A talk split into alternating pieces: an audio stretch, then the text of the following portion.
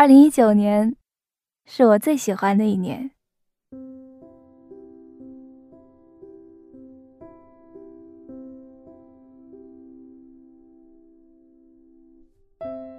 去了大大小小的剧场，看展览，和家人聊生活。今天剪了一个新头发。朋友们来北京看我，失恋，买花，等着它枯萎。采花大道，在地铁上观察人们的脚，无法停止对甜品的喜爱。看电影，在房间里做梦，对鸡蛋使用暴力。黄桃罐头总是黄色的。春风沉醉的夜晚，在路边遇到会冒烟的蘑菇，等待拥抱，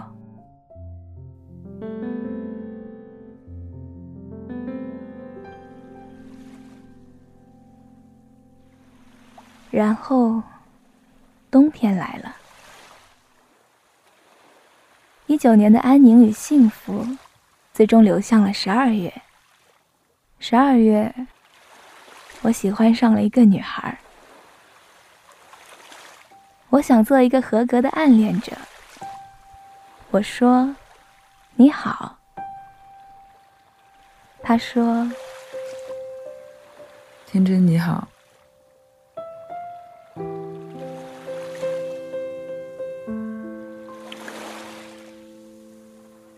是谜语，是水汽充沛的云。它在黑暗里停留多时，但是它是阳光里的画。它是盛大的派对。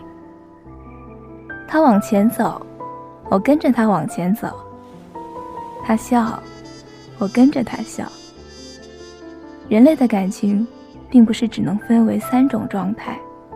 他善待我，他赞美这个世界，赞美松鼠，赞美猫，赞美女孩。他会炒很嫩的鸡蛋和苦瓜，把食材归置整齐，在早上喝咖啡，在下午喝青汁。他研究猫咪的各种形态。然后找不到原因。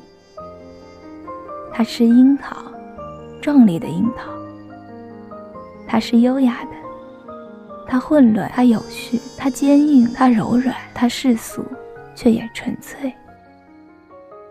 我总是在他的眼里看到宁静，还有我不了解的热情。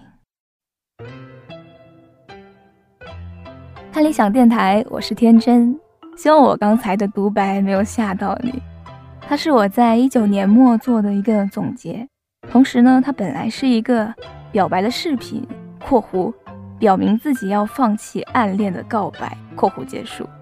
然后我现在把它做成音频分享出来。至于表白结果呢，如果大家关心的话，嗯，game over，明白了吧？其实对于我来说，喜欢上女性是一件比较意外的事情。是初次的体验，因为在此之前我喜欢的全部都是男性，以至于我不太确定我到底是产生了幻觉，还是我真的产生了这样的感情。不过朋友们都告诉我说，没关系，你只要享受这种感觉就好了。从小到大呢，我的身边都有公开性向的同性恋者，所以在我的意识里面，同性恋还是异性恋。已经成为你喜欢苹果还是喜欢梨子一样容易理解的欲望，而且在我去年来到北京以后，身边的人对于你个人的不同选择接受度是非常的高的。我几乎没有在生活中感受到人们对于同性恋群体的排斥，直到我回家了一趟，为什么一定要嫁给男人？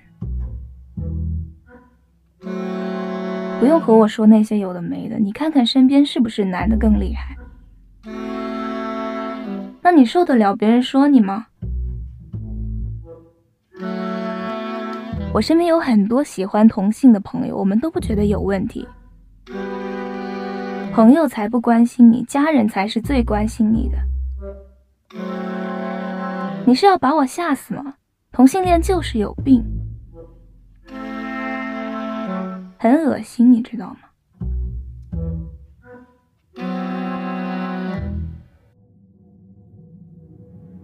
喜欢同性，这个在我看来已经过时的话题，原来在很多人那里还是一个难以接受的问题。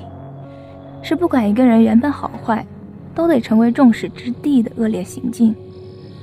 是发生在别人身上可以，在自己或者孩子身上绝对不行的越界行为。是不准说出去，以免误导他人的社会歪果。但是。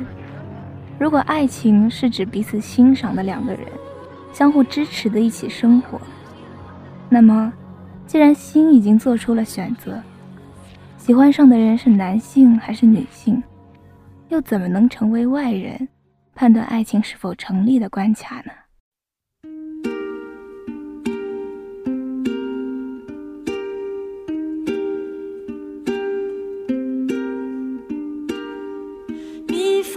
什么能跟山羊亲吻？因为蜜蜂是女的，山羊是男的。奶油为什么不被允许爱白菜？因为奶油是男的，白菜也是男的。书本为什么能接受一盏灯的追求？因为灯是女的，书本是男的。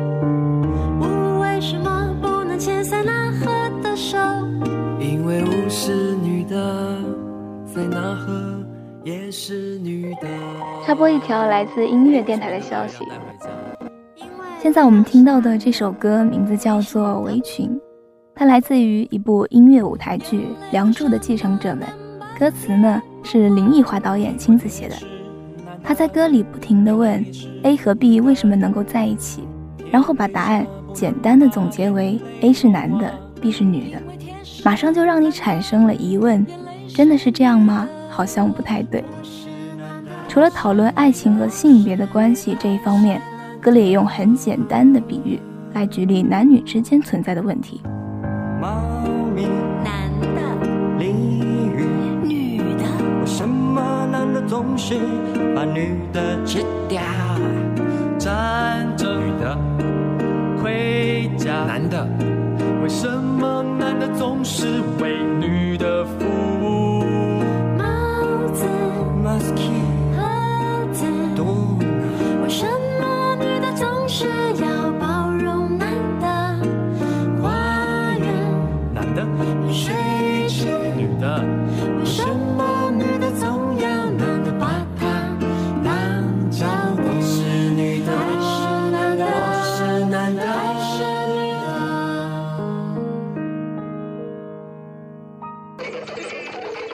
我看到林奕华导演在采访里说，这是一首需要吃很多的苦才可以写出的歌，因为导演本人就是 LGBTQ 群体的一员。但是这首歌的调子并不沉重，反而听起来很轻快温暖。我想选择用这样温柔的方式，而不是激烈的批判，去聊这样一件让导演自己心痛的事情，是一种智慧。更是一种对人的善意和信任。毕竟，我们的目的是互相理解，而不是互相指责。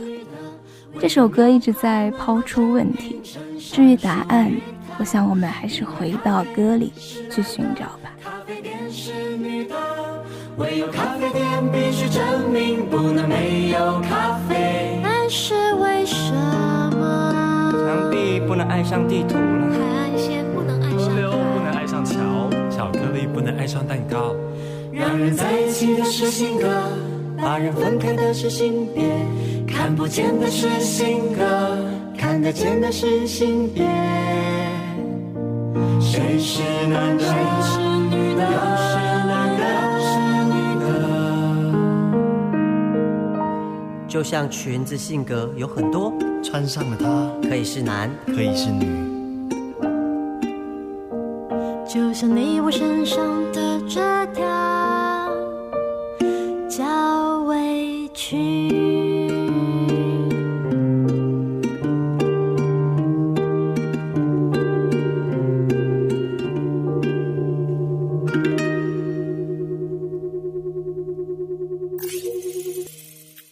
好收，客串了一下音乐电台主播。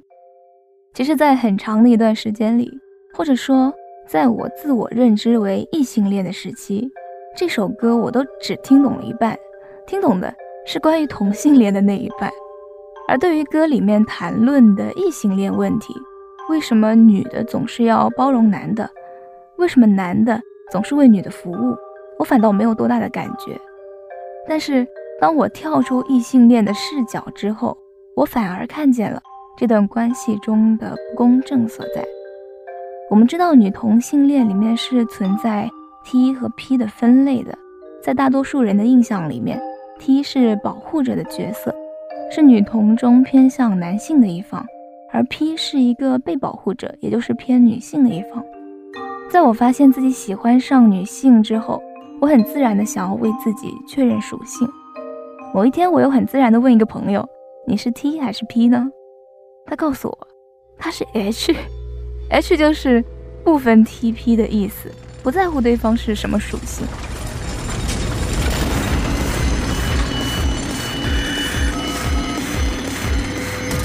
我是在这个时刻突然意识到，原来同性恋也可以不分 T 和 P，不必有谁保护谁的状态。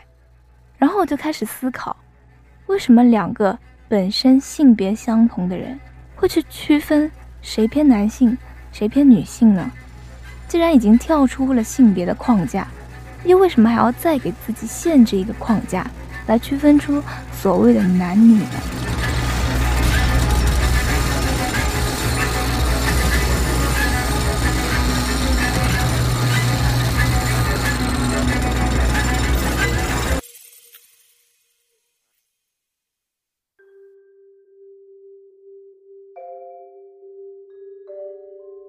这个社会对于女性是缺乏想象的，对于女性之间的关系也缺乏想象。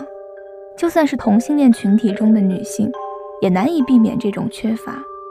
被认为是 T 的女性，或者是穿衣打扮硬朗一些的女性，甚至会被伴侣在心理上当做男性看待。但是，不管一个女性的外貌如何，性格如何，她仍然是女性，她并没有不那么女性化。性格和外表不应该决定一个人在一段关系中扮演什么样的典型的异性恋角色，甚至他可以喜欢任何类型的女性，而不仅仅是与 T 相对应的 P。当然，TP 的分类或许不尽然是大众以为的保护与被保护，它可以是一种对自己性格气质的简短介绍，也方便人们表达自己喜欢的类型。只是在讨论属性的同时，我们不要忘记作为人本身的复杂性和流动性。从刚才讨论的问题出发，如果我们认同同性恋群体摆脱性别框架，以平等的姿态相处的模式，我们认为这种模式是和谐的，那么反过来看，异性恋的相处模式是不是体现出了明显的不平等？为什么男性通常是一个保护者，而女性总是被保护的那一个呢？女性只能是如此吗？这个丈夫呢，你越看下去，越是一个今天的标准来讲，就是一个典型的大直男，而且是一个我们今天都很难以想象的一个大男人主义的一个代表。他直接的说，他的太太呢是他的双重财产。什么叫双重财产？第一，你是我的太太；第二，你是我的小孩。那为什么又是小孩呢？其实体现出的是一种我们很常见的一个男人对女人的一个态度，就觉得女人都是幼稚的，就像小孩一样，是不成熟的，是需要被教导的，需要被爱护的，需要被引领的。而女孩子呢，是一辈子呢，恐怕都不能够自己真正的当家做主，而且不能够完全的自立，心智上也不能够完全的成熟的。他用这样的态度来对待他的太太，而他的太太呢，也的确让我们看到，好像在迎合着她的丈夫，表现出她的这一面。道长在《一千零一夜》里面解读剧本《玩偶之家》的这一段，让我印象深刻。当我们接受了长发短裙的设定，短发长裤的自由便会被剥夺；当我们满足于可爱与示弱，我们便会忘记英姿飒爽是什么样子；当我们习惯于只和柴米油盐打交道，我们便会看不到远方在发生什么。一旦把自己安置在某个定位当中，我们拥有的面貌就越来越少。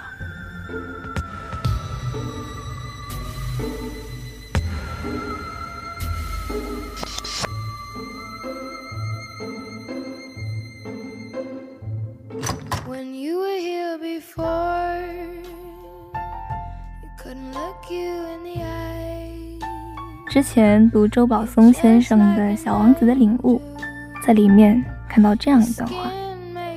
身为男人就该这样，或者是既为女生，自当如此。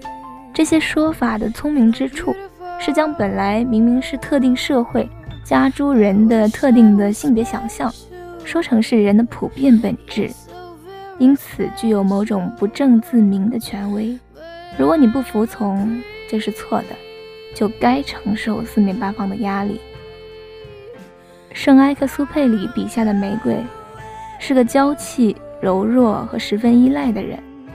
这里让我们假定玫瑰是女性的象征，因此，如果玫瑰接受了那种身为女人便应如此的定型，并认定自己一生就该做个弱者，那么，在小王子离开以后，她很可能就只能终日以泪洗面，每天对着落日无望的等，并说服自己这是她身为女子。唯一可做之事，玫瑰其实有另一种活着的可能。这本书里的玫瑰其实都是小王子的回忆，或许玫瑰也是他以为的玫瑰。我们看到了小王子离开 B 六幺二以后的成长，但是玫瑰呢？他过得怎么样？人们总觉得他会顾影自怜、垂头丧气下去，但是我不甘心。我也认为。他有另外一种活着的可能。我邀请了几位朋友来写下他们想象中的玫瑰的可能。小王子有小王子爱的天赋，猴面包树有猴面包树爱的天赋，蝴蝶有蝴蝶爱的天赋。但我是株玫瑰，我是因为做自己，才让小王子伤心离开的，你明白吧？刺是我的一部分，难道你只能赞美我的味道和颜色，却不能拥抱我的刺？我想我不能为了他去改变自己。如果我为了他改变，那就不是玫瑰在爱他。但这并不意味着我不想改变自己。在足够长的光年里，进化不就是活着这个状态最佳的意义吗？那株玫瑰很快就形而上的陷入了退休斯之传悖论。修正自己到什么程度，就算违背自己。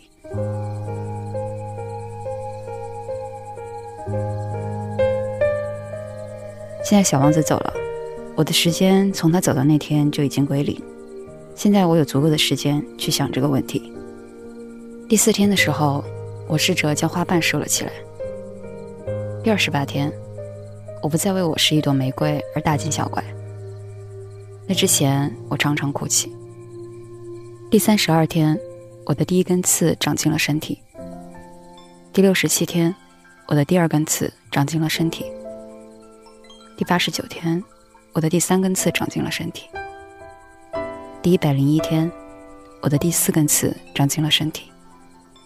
现在我是根光秃秃的玫瑰了，我不是小王子的玫瑰。第三百一十六天，我的根很快就缠绕在了一起，从前的十多根。变成了现在的三根。第三百五十八天，我把根从泥土里面伸了出来。这之后，我花了挺长的一段时间去适应空气。再然后，不知道是哪一天，一朵云来到了我的寂静里，我跳上了云，离开了小王子的星球。接下来就是漫游，行星一晃而过，彗星被银河的潮汐吸引，我和云不言不语。直到某个平凡的一天，我看见一颗红色的星球。云要去远方，我不会要求他为我停住。我们住好，告别。直到这时，我才向他自我介绍：我，玫瑰。我跳下云，触碰到红色的星球。我将根扎进泥土，划破皮肤，重新长出刺。我再次成为了无数平凡玫瑰当中的其中一朵。我也是唯一的那一朵。等待我的生命还有多长呢？这个星球上，一朵玫瑰能活多长，我就活多长。这就是一朵玫瑰在小王子离开之后的故事。其实你看，他和小王子没什么关系。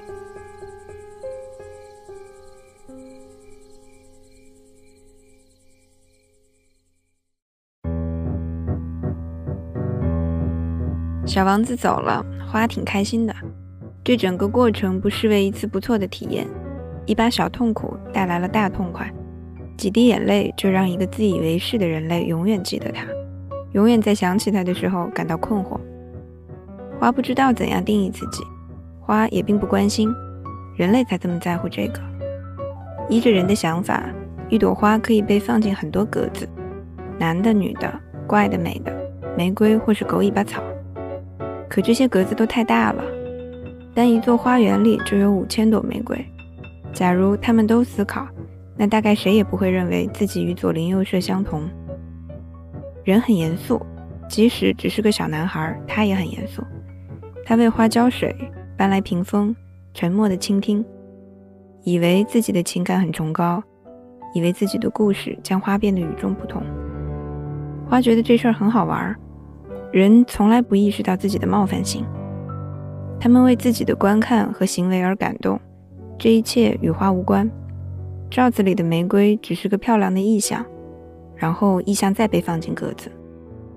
也许在人的想象里，自己的这一格被划归为爱情，也没先弄清楚花的意愿，就拿了个女字旁的她来指代，也没先问问她喜不喜欢，就拿了个罩子来隔开风和雨。虽说花并不觉得性别有多大意义，但是被人一厢情愿的盖了章，这还是让他很不爽。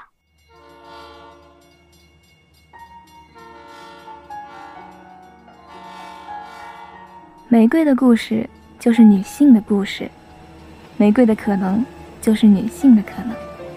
希望所有在规范之外的人们，可以无所畏惧的生活在这个世界里。希望我们的表达与爱。都能光明正大。看理想电台，我是天真，我们下次再见。